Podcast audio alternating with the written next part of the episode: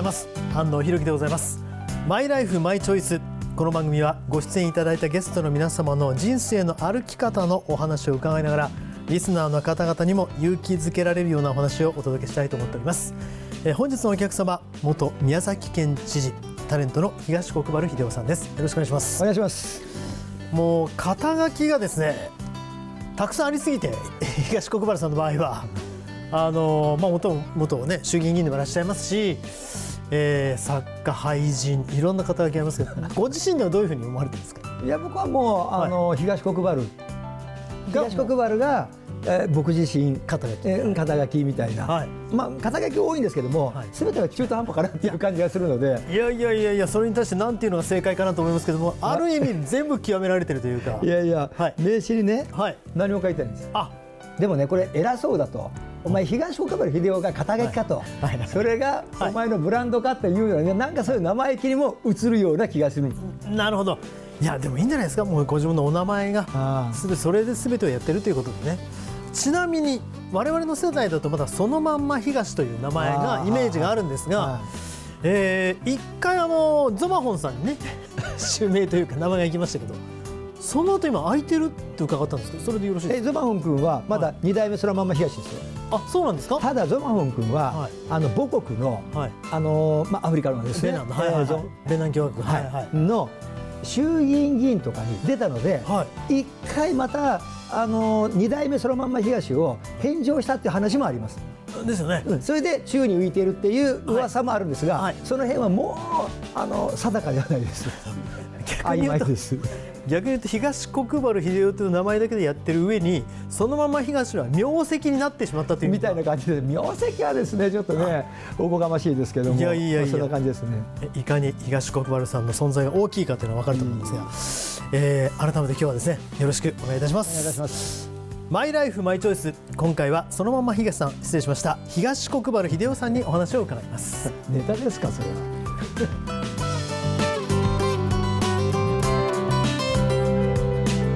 益財団法人日本尊厳死協会プレゼンツマイライフマイチョイス。この番組は公益財団法人日本尊厳死協会の提供でお送りします。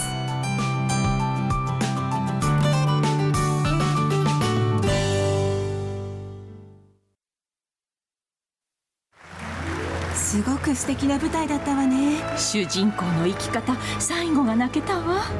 あなたの人生という舞台エンディングを楽しく豊かにしましょう。公益財団法人日本尊厳死協会。詳しくはホームページをご覧ください。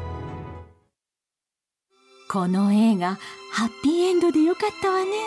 主人公の生き方素敵だよね。あなたの人生はあなたが主人公。ハッピーエンドのために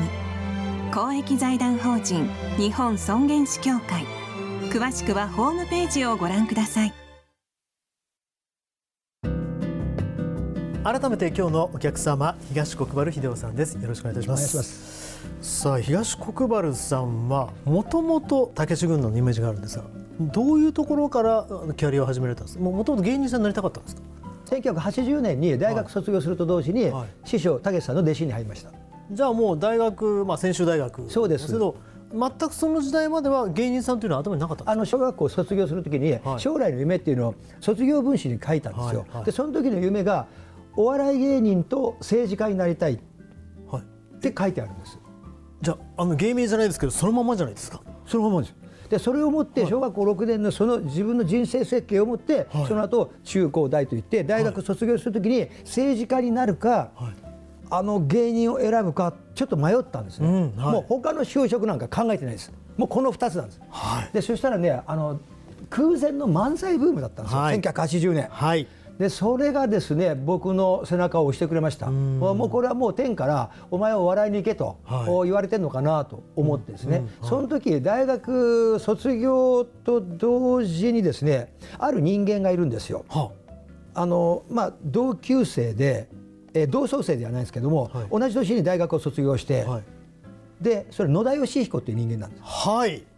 はい。はい、で彼はそう大学を卒業するときに松下政経塾に行くはいはいはい。で僕は武志塾に行くんですよ。同じ塾でもねはい、うん。彼も小学校の時から政治家を目指してるんですよ。はい。で僕も政治家と笑い芸人、はい。でそれで松下政経塾武志塾、はい。30年後ぐらい国会で会いましたからね。彼はもう総理を辞めて、はい。自民党政権でしたから、はいはい。あの時にあの僕は2012年に国会議員になったんですけど、はい。まあ、日本維新の会というところで,、うんはいはい。であの時に政権交代したんですよ、はい。あの政権交代する前の時の首相は野田佳彦ですから、ね、ですよね。はい。んで、はいその時に僕は実を言うとあの1980年に野田佳彦氏を知ってるんです。あというのが松下政経塾の一期生なので、はいはい。何人いたかな7人いたかな全員知ってるんですよ、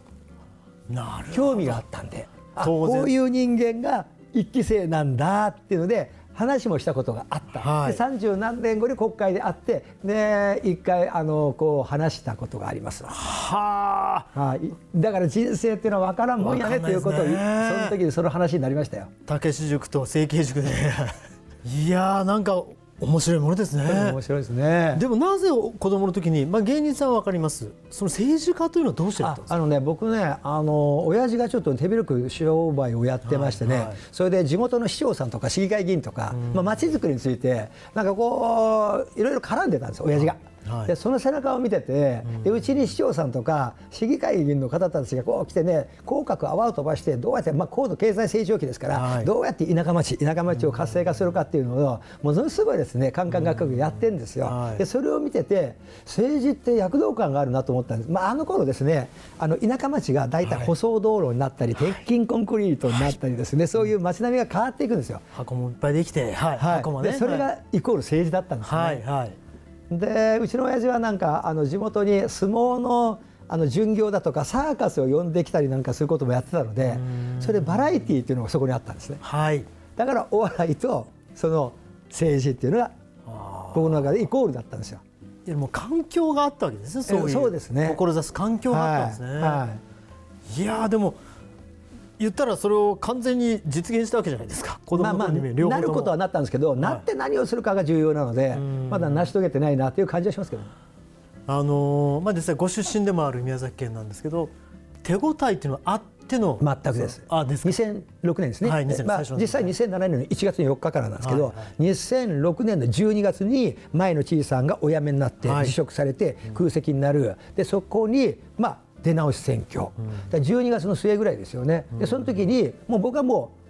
うあの泡沫候補阿波野候補。はい。いわゆる当選？扱いとしてはそんなそうです。当選確率ゼロ。はいはい。当選確率ゼロって出ましたからね、普通出ないんですよ立候補者に 当然当選挙もやる前に。やる前に。はいはい。そのまんま東ですその時、はいはい。はいで不祥事を2回起こしている、はいはい。でちょっと大学で勉強したぐらいでね、まあ、言ったらもう県知事なんて、こんなん10年早い50年早いって言われましたわ、ふざけてんのかバカにしてんのかってね、あのなんていうんですかねあの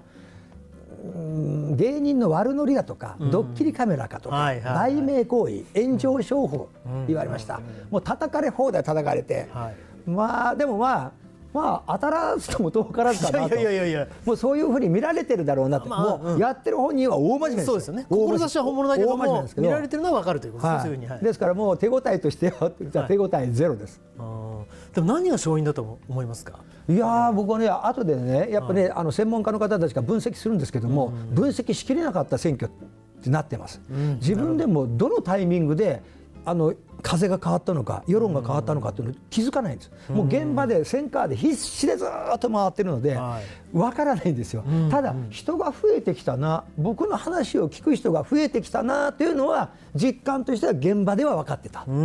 でも当選するなんてもう全然思ってもみなかった、ね。でもあの当時流行ったのは土幻化せんといかんという言葉が入りましたけどそういう気持ちはそういうもちろんもちろん。もうその気持ちが宮崎を土幻化せんというか、宮崎ってもう陸の孤島って言われてましてね。インフラ遅れてるわ産業が遅れてるわってね、それはまあ言ったら県民所得は低いわで、えー非常にちょっと遅れたって、まあ、ラストフロンティアって言われてたんですね、まあ、そういったところをちょっと変えていかなきゃいけないような土幻化せんというかおまけに首長さんが官製談合で逮捕されるって、こんなことがあっていいのか、うん。どうにかしなきゃいけないよね。土幻化せんといかんだったんですね、まあ、これはだから皆さんのハートに届いたのかなという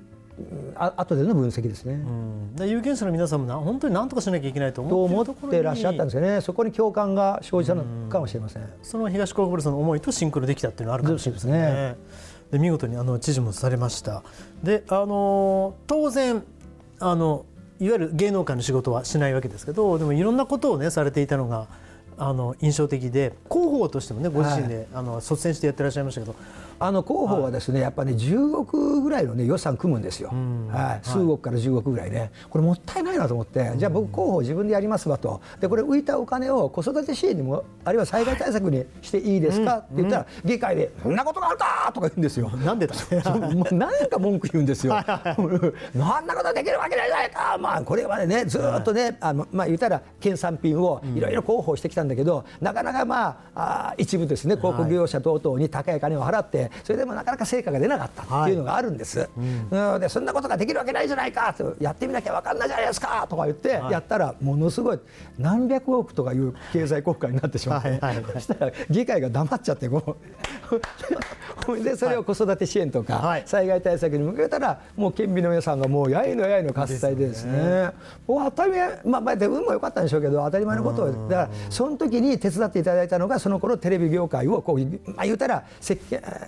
されていた、まあ、うちの師匠をはじめ、はい。タモリさんサムさんしんすけさんアッコさんまたもう重鎮の方たちがみんな協力してくれたと。あー。まあそれもある意味人徳いえいえもあると思もうんねお世話になりました。さあ、あのーただお仕事であのとりあえず今はタレント業もされているということでよろしいそうですね。あのコメンテーターとかタレント業とかもぼちぼちさせていただいてます、ただ去年ですね県知事選に出てでその時に全てをですね全てをまあ、あの終了させて、ははい。い卒業させてそれで宮崎に行って再チャレンジさせていただいたので、もう一体そこで切れてますね。はいはい。でこの春から、まあ、どうなっていくのかぼちぼちお仕事いただくのか、あるいは、まあまあ、地方創生というのをやりたいので地方創生という、だって民間レベルでビジネスとしてやっていきますと地方創生というので、ね地方の活性化というの。はそれを主軸にしながらあのテレビとかラジオとか、まあ、ネットだとか、そういうのはどれぐらいのボリュームでやっていけるのかなというのが今模索状態ということです。まだやり残したことがあるとおっしゃいましたけど政治の意味ではまだあるというか政治家としてあるというそうですね、ですから僕はね、去年の県知事選でもですね、はい。あのご批判があったのが、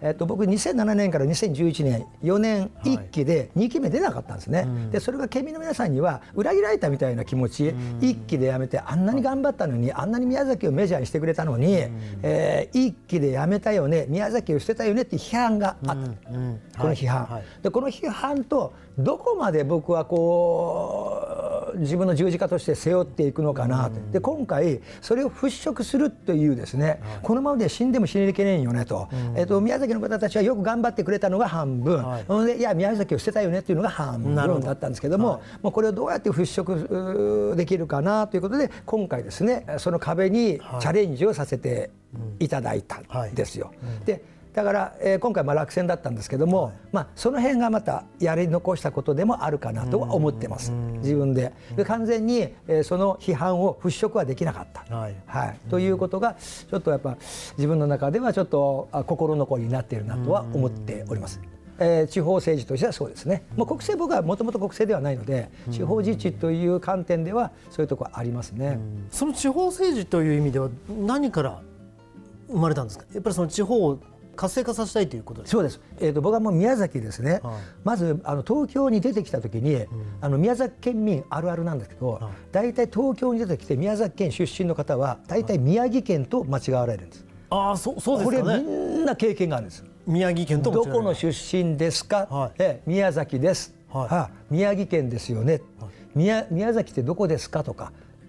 宮城県。はい。僕だって師匠に1980年に最初に弟子入りした時に「はい。お前どこの出身なんだ?」って言われて「あの宮崎です」って言ったら「ああ七夕で有名だよね」って言われました。はいはいはいなるほど。だからもうあのねコンプレックスなんです。宮崎県っていうのは知名度が。あそうですか。はい、でそれを克服するのがちょっと自分の中のライフワークでもあったんです。いつかチャンスを見て宮崎県が皆さんが知らない自治体じゃないみんなが知っている自治体にしたいな、やっぱそんなに知名度が低いんですね。いやいやもう一般の方たちの知名度って言ったらもう惨憺たるものだからみんなそれのコンプレックスを宮崎県民は持ってた。でそれをまあそれをね宮崎県出身の人間が有名になるっていうのも一つのモチベーションではあったわけですよ、はいはいはい。はい芸人タレントを目指して。で僕の前のあの有名人宮崎出身の有名人タレントさんってはい。ほぼいないんです。だからそういった意味では、まあ、まあいわゆる大衆タレントうんとしては、まあ、うんそう第一号というか草分けかもしれませんね。そうですよね。はい。でまあ、いろんな経験をされてきた、まあ、東国原さんなんですが、まあ、と同時に、えーいろんな方のお別れみたいなのも経験されてきたんだと思うんですけど、何かこう自分の中に残っている、ううんん非常に大きなお別れというとどなたですか、最近で言うとやっぱ翔平君とか、はい。えー龍ちゃんとかね同業者でしたから、それで同じ世代だったので,、で同じ1980年代90年代ね、はい。もうさまざまなあの頃のいわゆるまあ体力芸って言いますかリアクション芸痛い熱いとか苦しいとか、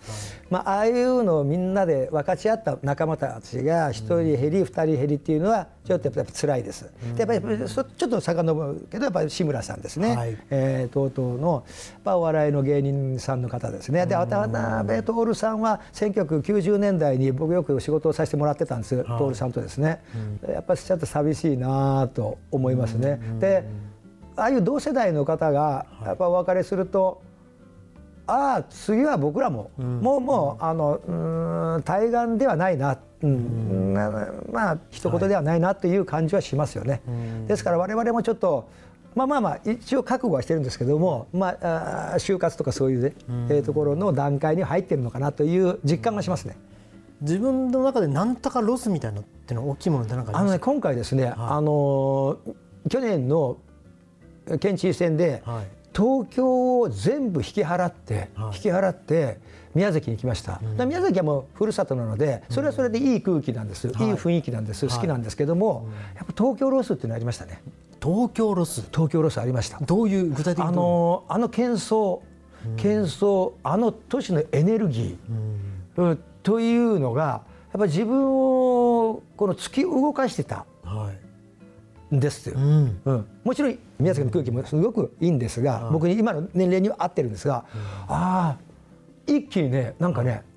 広い空間に広い野原に出たみたいで、はい。あのうん高層ビル街、はい。都市部地下鉄あのエネルギー、あれがなくなってちょっと東京ロスになったかなっていう感じはしましたね。やっぱ18歳から出てってもう50年とか東京だったので、ははいそれはありましたね。逆にふるさとロスって聞きますけど東京ロスの方だったんですね。ですから東京は第二のやっぱふるさとだったのかなという感じします、もちろん宮崎はいいんですけども、東京ロスっていうのはあるなとああ複雑だなと思いましたね。さあそしてですねあのこの番組あの伺ってるんですけど皆さんに。あ人生のフィナーレについてなんか具体的にイメージだとか希望だとかっていうのはありますか？あ僕はねできるだけシンプルに去りたいですね。ですから、えー、とお別れする瞬間はもう、はい。本当にシンプルで一人でいいんです、一人、うん。その前までにずっとご挨拶しといて、はいはい、はい、だから野良犬みたいなもんですね。うん。うん、あのね芸人になった時にはい。畳じゃ死ねないっていうのは覚悟してるんですよ。うん、なるほど。なるほど、はい。そその段階で。その段階で芸人を選んだ時点で、はい。普通の死に方はできないと、ん。親の死に目には会えないと言われたしそんな幸せな死に方はできないよ。それを覚悟で芸人を選んできて,、ん。きてるので、うん。はい。ですからもう原点に戻れば、もう本当にシンプルに、あの芸人を目指してたけしさんの弟子に入った時の、あの状態のシンプルさに戻ればいいのかなと。山を登って今山を降りてるんですよね。60代過ぎると降りますわ。降りますわ、ねでやっぱり平地にこう戻っていくんだなというふうに今実感してますね。ただやり残したことがあるのででもう一回一応知力体力とか気力とかそういうものがあればもう一回チャレンジはするかもしれません。ただ最後の最後のお別れはもうシンプルに皆さんとお別れしたいなと。ただね僕ねそれまでお別れした人たちと会えるという楽しみがあったりするんです、僕は。あのまあ先に食べた食べた方はいはいはい。どっかで会うなと会えるなという楽しみは持ってますね。えーこれは仏教徒の話えーらしいんですけれども、僕はそういう気持ちはちょっと持ってます。ただあのまだやり残したことがあるっていうのは私は非常にあの印象深いんですけどまあおそらく政治だった場合何かこうこういう政治をしたいとか今の政治にこう変えたいとかっていうのはやっぱ当然あるわけですか？あの国政で言ったらですね、やっぱもう旧態依然とした慣習だとか法令だとか、そういうのはもう時代に合わなくなってるなとは思います。もう全てのこのシステムとかそういったものがですね、うえー、法律とか、まあ、社会保障制度なんかもそうなんですけども、ちょっと時代に合わなくなってきてるなと、いつ目覚めるのかなこの人たちはとは思ってますね。いつここ変えるって、まあ、激変はちょっと日本人に合わないので国民性に合わないので、やっぱ激変緩和というか徐々に変えていくんでしょうけど、やっぱ変わっていかなきゃいけないだろうなという感じはしますね。今回のコロナでもう例えば例えば具体的にデジタル化が世界に遅れているっていうのはもうみんな共通認識になりましたよね。はい。まあ、そういったところがあってどこ辺でどうやって変えていくのかなと、うん、デジタル化になったら社会が変わる意識も変わるで政治も変わっていくんですよね。変わっていくんです。当然変わっていくんです、でどこでスイッチを入れて変えていくのかなというのは私客観的に見てますね。誰が変えるんだろう劇的に変わるのかな？劇的に変わるとしたら政権交代しかないんですけども、じゃあどこが政権取るのかな？誰がその政権の中央にいるのかな？リーダーになるのかな？というのはちょっと興味津々に見てます。ただ僕らがあのお別れするのにあとまあ何十年か分かりませんけどその前に変わってほしいなと思ってますね。うん、いやあのエネルギーも感じましたしあのいろんなちょっと引いた目でいろんなことを考えていらっしゃるのも今回分かりましたので、えー、非常に勉強になりました。いや本当にありがとうございました。えー、今日のお客様元宮崎県知事でタレントの東国原秀夫さんのマイライフマイチョイスでございました。えー、この後はあなたのマイライフマイチョイスメールや質問にお答えします。東国原さんも最後までお付き合いください。この映画ハッピーエンドでよかったわね。主人公の生き方素敵だよね。あなたの人生はあなたが主人公。ハッピーエンドのために。公益財団法人日本尊厳死協会。詳しくはホームページをご覧ください。お父さん私たち本当に素敵な人生を過ごしてきましたね。そうだね。これからももっと自分らしく生きていこうね。はい。これからも。あなたの人生あなたらしく公益財団法人日本尊厳死協会。詳しくはホームページをご覧ください。あなたのマイライフマイチョイス、えー、ここからはメールで、えー、ご質問にお答えするコーナーです。あなたの疑問質問にお答えするのが日本医科大学特任教授そして日本尊厳死協会専務理事の北村義弘さんです。よろしくお願いします。よろしくお願いしますさあ、あの、リビングウィル、尊厳死という言葉も、言葉自体は聞いたことがあるという方が増えてきたようで、番組宛てにも、日本尊厳死協会宛てにも同じ質問が多数届いております。例えば、尊厳死って安楽死と違うの？ですとか、リビングウィルって安楽死できることなんでしょうか？という質問があるんですが、この質問に対してはいかがですか？あの尊厳死というのと安楽死は全く違うことなんですね。はい、あの私どもの協会日本尊厳死協会っていうのは尊厳死のことについて啓蒙をしたりですねそれを法的に実現したいなと思っている協会なんですけれども、はい、あの安楽死っていうのはですねまあ、どちらかというとこう今諸外国なんかで、まあ、一部の国だけですけれどもお医者さんの手助けを借りて、まあ、あの難病の方あるいは余命がいくばくもないという方々が亡くなっていくっていう、こういうやり方です。あの私たちが言っている尊厳死っていうのはですね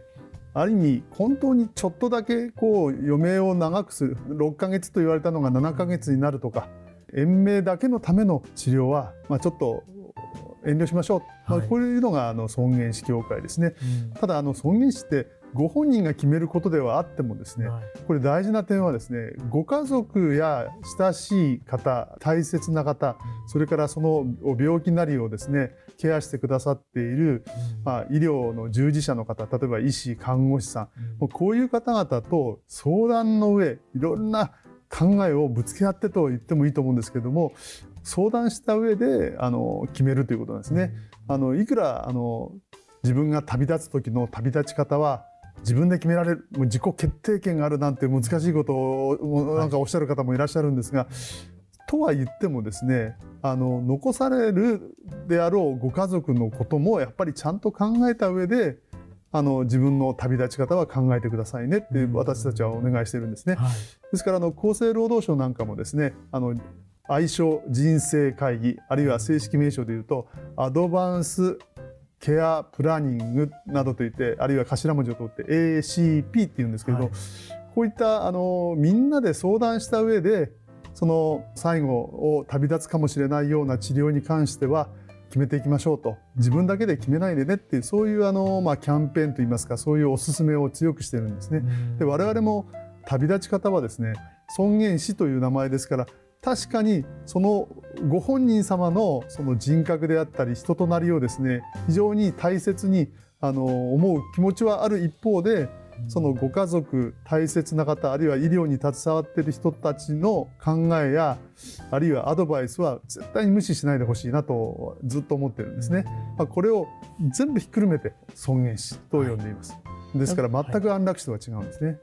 誤解される方多いのは例えば何もしないとかただ緩和ケアをきちっとするわけですもんね。そうですあの、はい、やっぱり痛いのは嫌ですよね。はい、あのいくらね天国に行くと言ってもその行くまでの間がなんかこうととんでもなく痛くて痛くてたまらないっていうのはこれはあのあまりにも辛いですから、これは緩和ケアしっかりやってあの、はい、今あの本当にあのそういう痛みを取るそういうあの医療も非常に進んでいますので、はい、もう痛かったらもうどんどん行ってあのちゃんとあのお薬なり方法でしっかり、はい、あの痛みは取ってあげるからねなんてお話をするんですね。はい、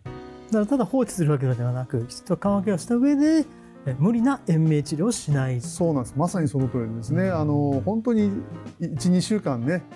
伸ばすだけの延命治療っていうのはやめましょうとただやりたいこととか残ってますよね。あのエンディングノートにこうこれだけはやりたいなみたいなことを書いて、まあ、そういうことはねあのぜひあの痛みを取ったりあるいはあのいろんなあの人たちの手助けを借りてでもですねやりたいことはやられたらいいんじゃないかなと思いますね。はいわかりました。さあ、えー、皆さんもぜひですね改めて、えー、リビングウェルについて考えていただければと思います。あなたのマイライフ、マイチョイス、メールや質問をお待ちしております。この番組へのメールは番組のホームページ、そして日本尊厳死協会のホームページ、それぞれでお待ちしております。今日は日本医科大学の特任教授、そして日本尊厳死協会専務理事の北村義弘さんにお答えいただきました。北村先生ありがとうございました。ありがとうございました。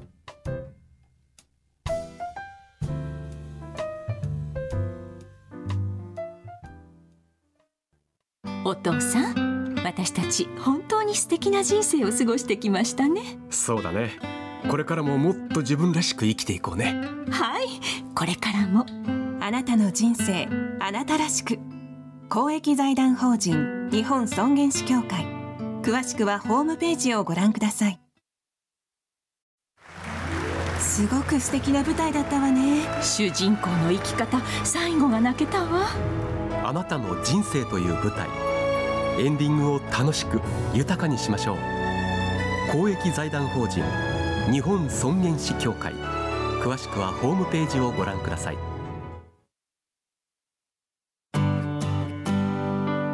今日はお客様に元宮崎県知事でタレントの東国原秀夫さんをお迎えしました。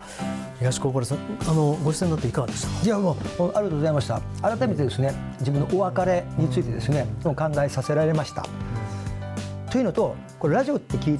てきたので、はいネクタイを持ってこなかったの ちょっと後悔してます。はい、すみません。ダンディで全く問題ないです。あそうですか。ありがとうございます。えー、改めまして東国原秀夫さんありがとうございました。ありがとうございました。この番組は、えー、YouTube でもご覧いただけますマイライフマイチョイス日本尊厳死協会 TBS で検索してみてくださいお相手は安藤博樹でございましたまた来週お会いしましょうさよなら公益財団法人日本尊厳死協会プレゼンツマイライフマイチョイスこの番組は公益財団法人日本尊厳死協会の提供でお送りしました。